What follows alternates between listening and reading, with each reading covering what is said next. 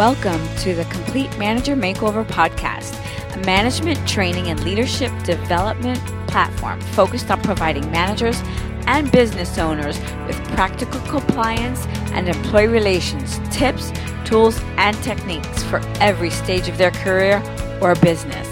Our mission is to slash the statistic that employees don't quit their jobs, they quit their bad managers.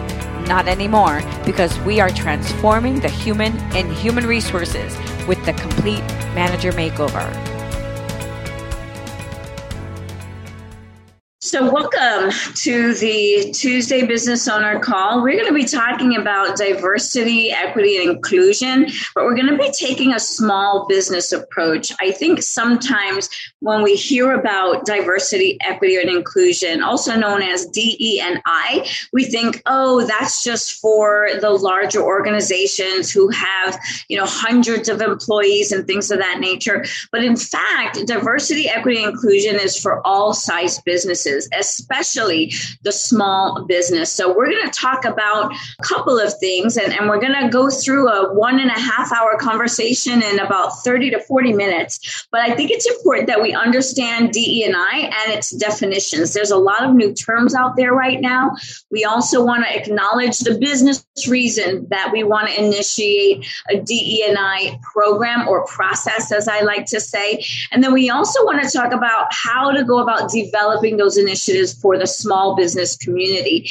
We also want to ensure that there are success through metrics, and hopefully, you have ways within your organizations to track and measure your progress with diversity, equity, and inclusion metrics. It's an important thing to consider the external factors in your diversity, equity, and inclusion processes and programs. So, what does that mean? Typically, what you want to see is your employee population should reflect the population of your local marketplace. So take a look at what your zip code is.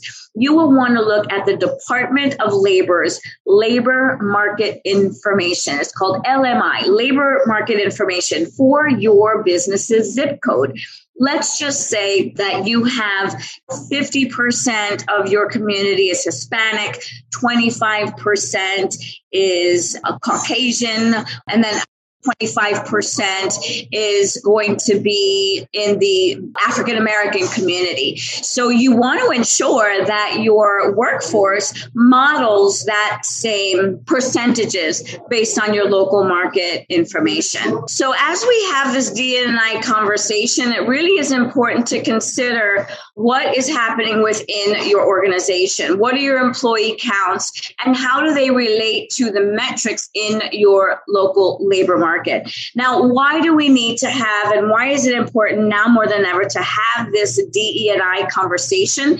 Well, let's take a look at memory lane and why we are here having this. In the last five to 10 years, we have seen a lot of volatility in our environment and in our workforce. We have seen the movement of Black Lives Matters. We've seen the rise of LGBTQ conversations, Asian hate because of COVID, and the list goes on and on and on, as you can see there.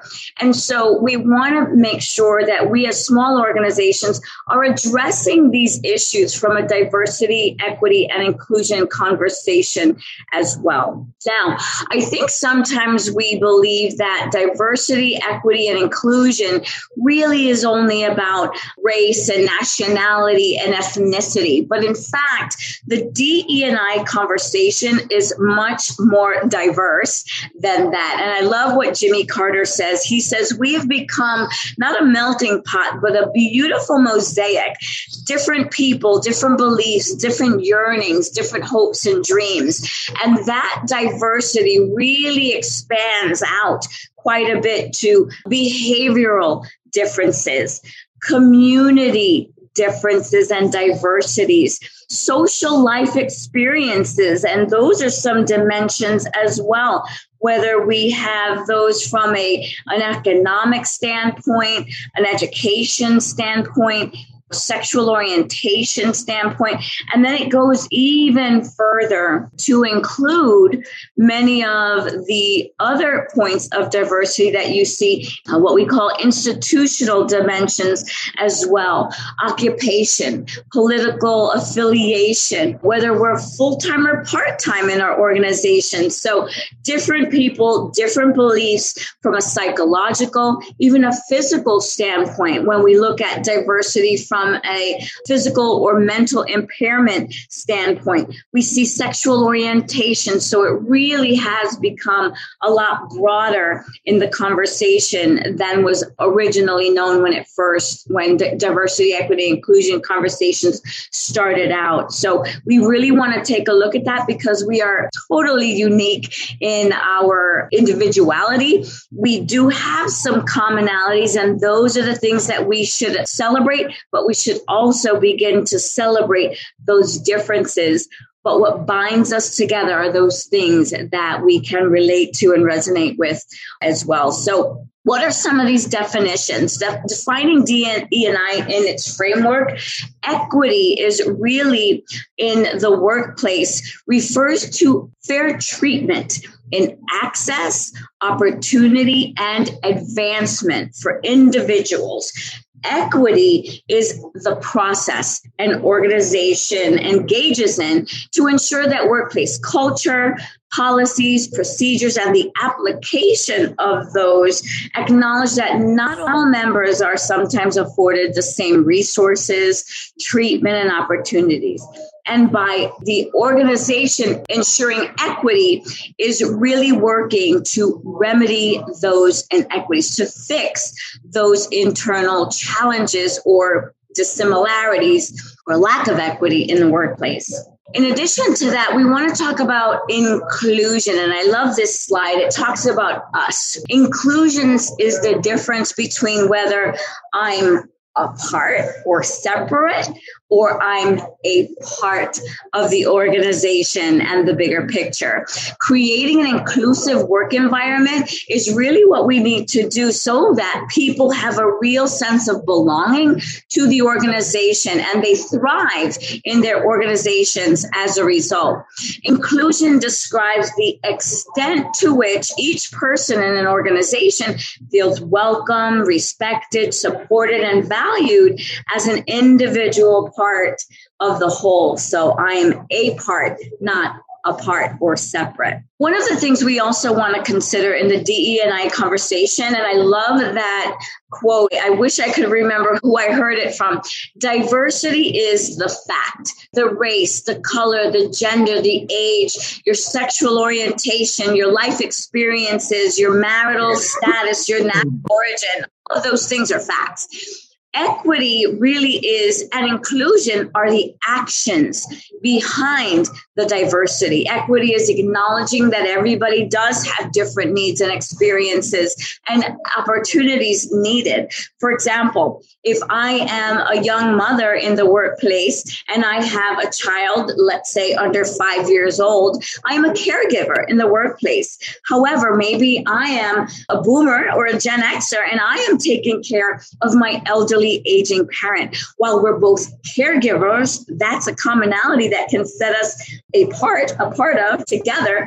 The difference is my needs might vary in terms of I need daycare, I need resources in that respect, while the other employee may need something from adult care or extra time off to manage the care of an adult caregiver. So those are some of the things equity says I understand that we have different needs, addresses it in that way. Maybe offering time off benefits or pay time off benefits so that the young mom can go to the soccer game after school while the boomer or ex are taking care of mom or dad can take that same time off or be given equivalent time off so that they can ensure they can take mom and dad to the doctor's visits and things of that nature. So hopefully that makes sense how we apply diversity, equity, inclusion, no matter how large or small our organization organization is. And then, of course, inclusion is that purposely including everyone in our organizations, regardless of their diversity, the facts about them,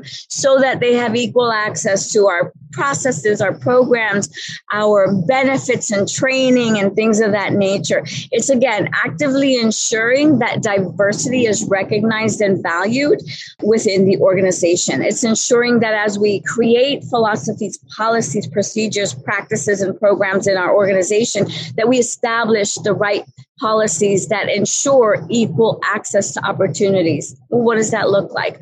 Maybe we have begun a succession planning process within our organizations, and we want to train individuals to assume new roles and responsibilities. Well, instead of just earmarking it for our what's typically known as our high performing team, how do we ensure that those that might not be performing at 100% still have access to some of those training processes and programs regardless so that they can be encouraged and may lead to improved engagement for that individual. So when we look at the definition of continuing to define the DE&I framework, the definition, we've got to talk about discrimination because that's where I think this all started. If you think back to Title VII, which is the Civil Rights Act of 1964, you want to remember that this all started based on race, sex, color, religion, national origin, age, and then it morphed into physical and mental disabilities. And now we've seen sexual orientation, gender identity, gender expression as well included. And so, definition of discrimination, and I always think that it's important that we educate our employees about this word, that we don't use this word unless we're absolutely certain that they feel that they've been treated differently because of an individual group or category, right? And that could be race, sex, color, religion, and that the organization is in fact treating different groups differently. That would be discrimination. When we apply our policies, procedures, practices, you name it, uniformly and across the board with all employees then we see a situation where we're not acting in a discriminatory manner. And we could speak to that confidently to any employee. Continuing on that conversation of defining some of the terms that are out there right now, gaslighting is known as undermining another person's reality by denying the facts, the facts they have come to know as their environment around them, their perception of the treatment around them, or their feelings. So, for example, you've been in a situation where you're in a restaurant, you've sat down, and you're made to feel uncomfortable in some way, shape, or form, maybe based on your race, religion, national origin, maybe someone in your party who might be of a different race, religion, national origin, or a gender identity. And you see that something has transpired to make that individual or yourself uncomfortable. You've perceived that there may be something discriminatory about the treatment or the service that you've experienced. Well, bringing that to the attention of that server or waiter or manager or whoever it is, if they were ever to say something that says, oh, well, I just think you're being too sensitive. That's gaslighting. That is dismissing another person's reality by denying what could be facts in that situation or their experience or the way they've been treated. So we want to be extremely aware of that. It's become a lot more prevalent, especially in customer service situations where the employee, they used to say, right, the back of the bus, you're in the rear, next to the kitchen, next to the bathroom. The entire restaurant is open with seating, but maybe because of your age, your gender, your gender preference, your identity, your race, your religion, you come in and are made to feel discriminated against because of that. When the response to that is, oh, you're just imagining things. Uh, no, I'm not. Clearly, the rest of the restaurant is completely available, and you're sitting me way back over here. Why? Right? So, that is what's known as gaslighting.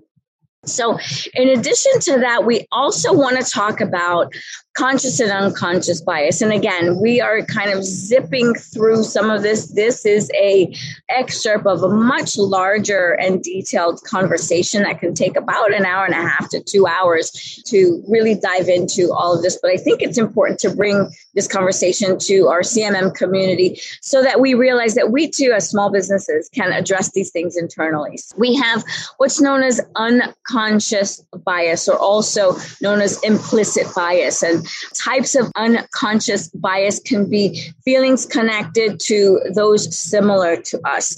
If you've heard our conversation about the halo effect. The fact that oh we we are from the same town we like the same sports team we wear the same designer clothes.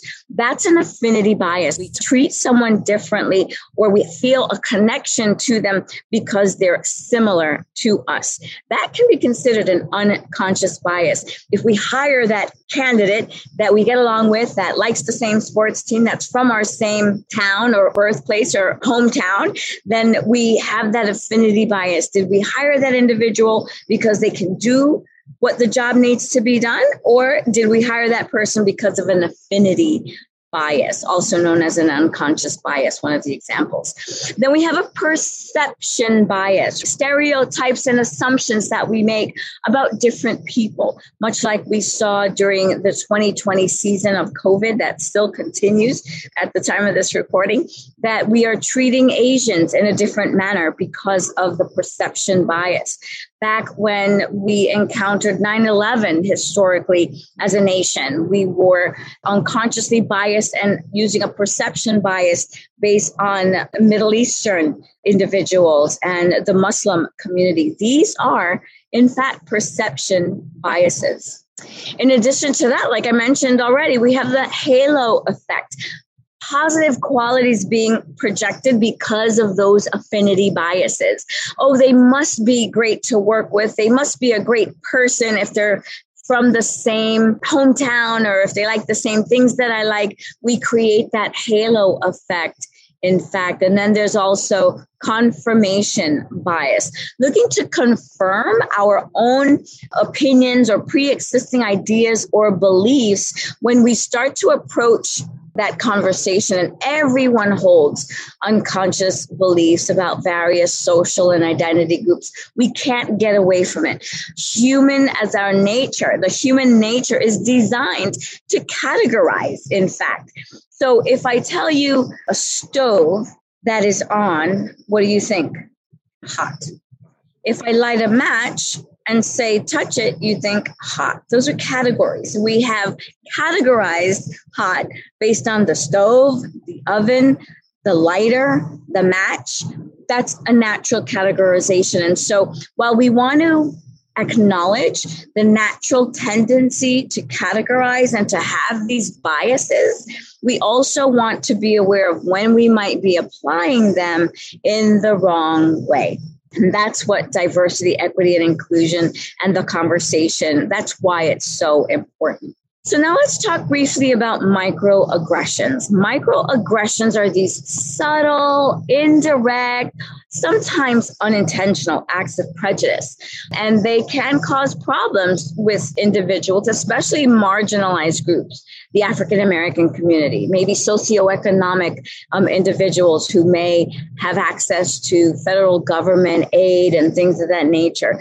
The experience is personal, and many others fail to recognize that microaggressions exist. So here's uh, an example. And, and again, microaggressions are these everyday nonverbal, sometimes verbal communication, slights, a snub of someone, or even an insult sometimes that, you know, we kind of just laugh off, but it is in fact uh, hurtful to the person receiving that. So let me tell you a few of these sample statements. If you are a single or even married woman over the age of let's just assume 30 for for the moment and you know you're in mixed company people are talking about their lives and what's going on in them and you have no children and one of your friends or somebody in this conversation says well when are you going to have children that's a microaggression why the assumption is that all women need to have children when that is not in fact the case. And to even say something like oh well when are you going to have children? You know you're not getting any younger. That might connotate that older women can't have children. And so these are the kinds of comments that can happen in our workplaces that we need to be cautious of because it creates situations of exclusion that I'm being a part or separate as opposed to a part of the bigger community.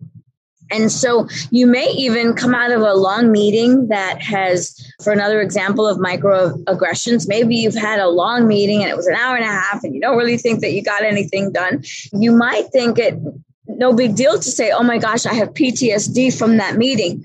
When in light, it's really making or taking light of a very serious issue that many different groups suffer with, especially our military and those suffering from mental health issues. So we've got to be careful. Um, and sometimes people say, oh, you got to tiptoe around everything. Sometimes in the workplace, it's best. And even in social settings, it's best as well.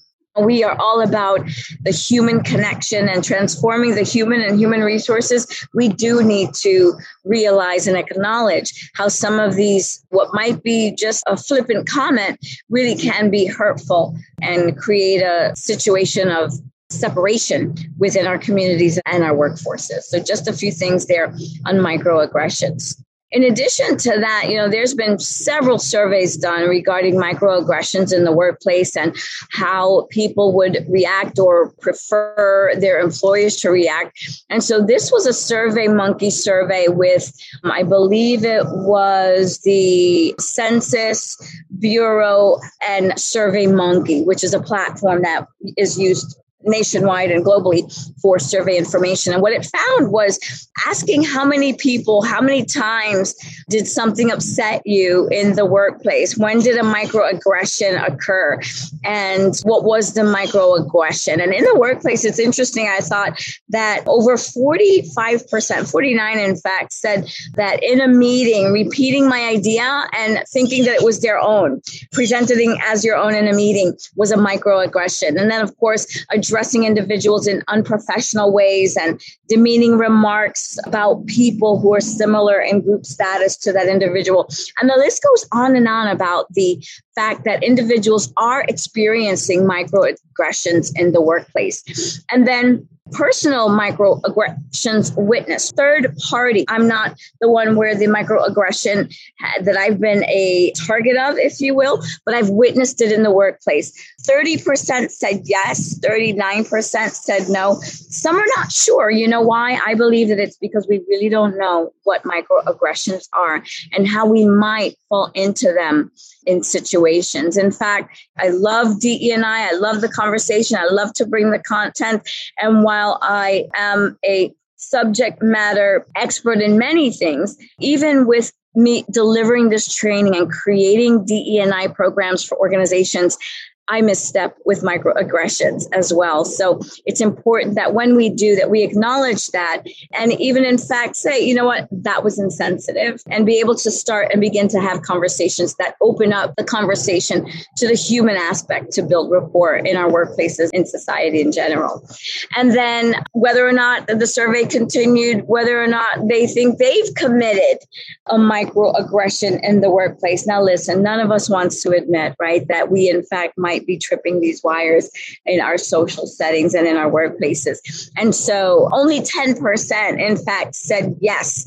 And 62% said no in this survey on microaggressions research. And so 26% weren't sure, and some just didn't answer. But I think that as we begin to have this conversation, as we begin to address DEI in all sizes of organizations, bringing these things to light, then we can start to say that number might go up a little bit, but it also hopefully will stay stagnant because we've now been made aware that, wow, I might have done a few of those things without even thinking how that might affect or impact the receiver of that message. So, again, it is important that we understand these the DE&I conversation, it's important that we understand the business reasons because there have been many surveys that say diversity is just good business. In fact, there's an organization by the name of McKinsey and Company, and they uh, conducted a global management survey about over a thousand companies across 15 countries continents and countries globally.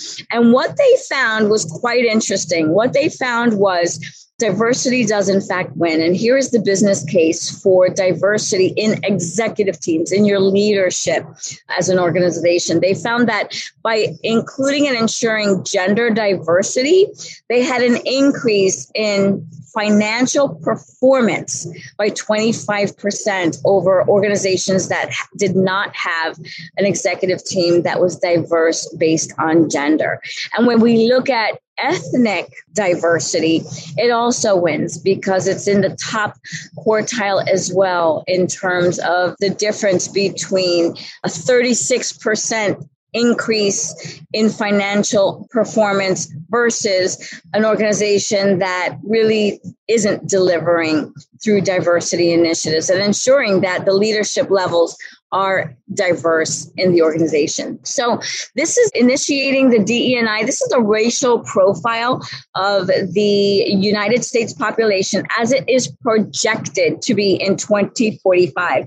And if you can see half of the population is going to be Caucasian or white. And look at the huge chunks in Hispanic, African American, Asian, multiracial is really growing as we see blended families, the blending of marriages. And I think the conversation of diversity really becoming mainstream and people being a little bit more accepting, I think, still in this day and age, you wonder, wow, that people still aren't accepting diversity in their social status and their social settings. Quite interesting. So we want to make sure that our organizations reflect diversity because this has an impact on spending. Individuals will choose to spend their money. The consumers of the world will choose to spend their money.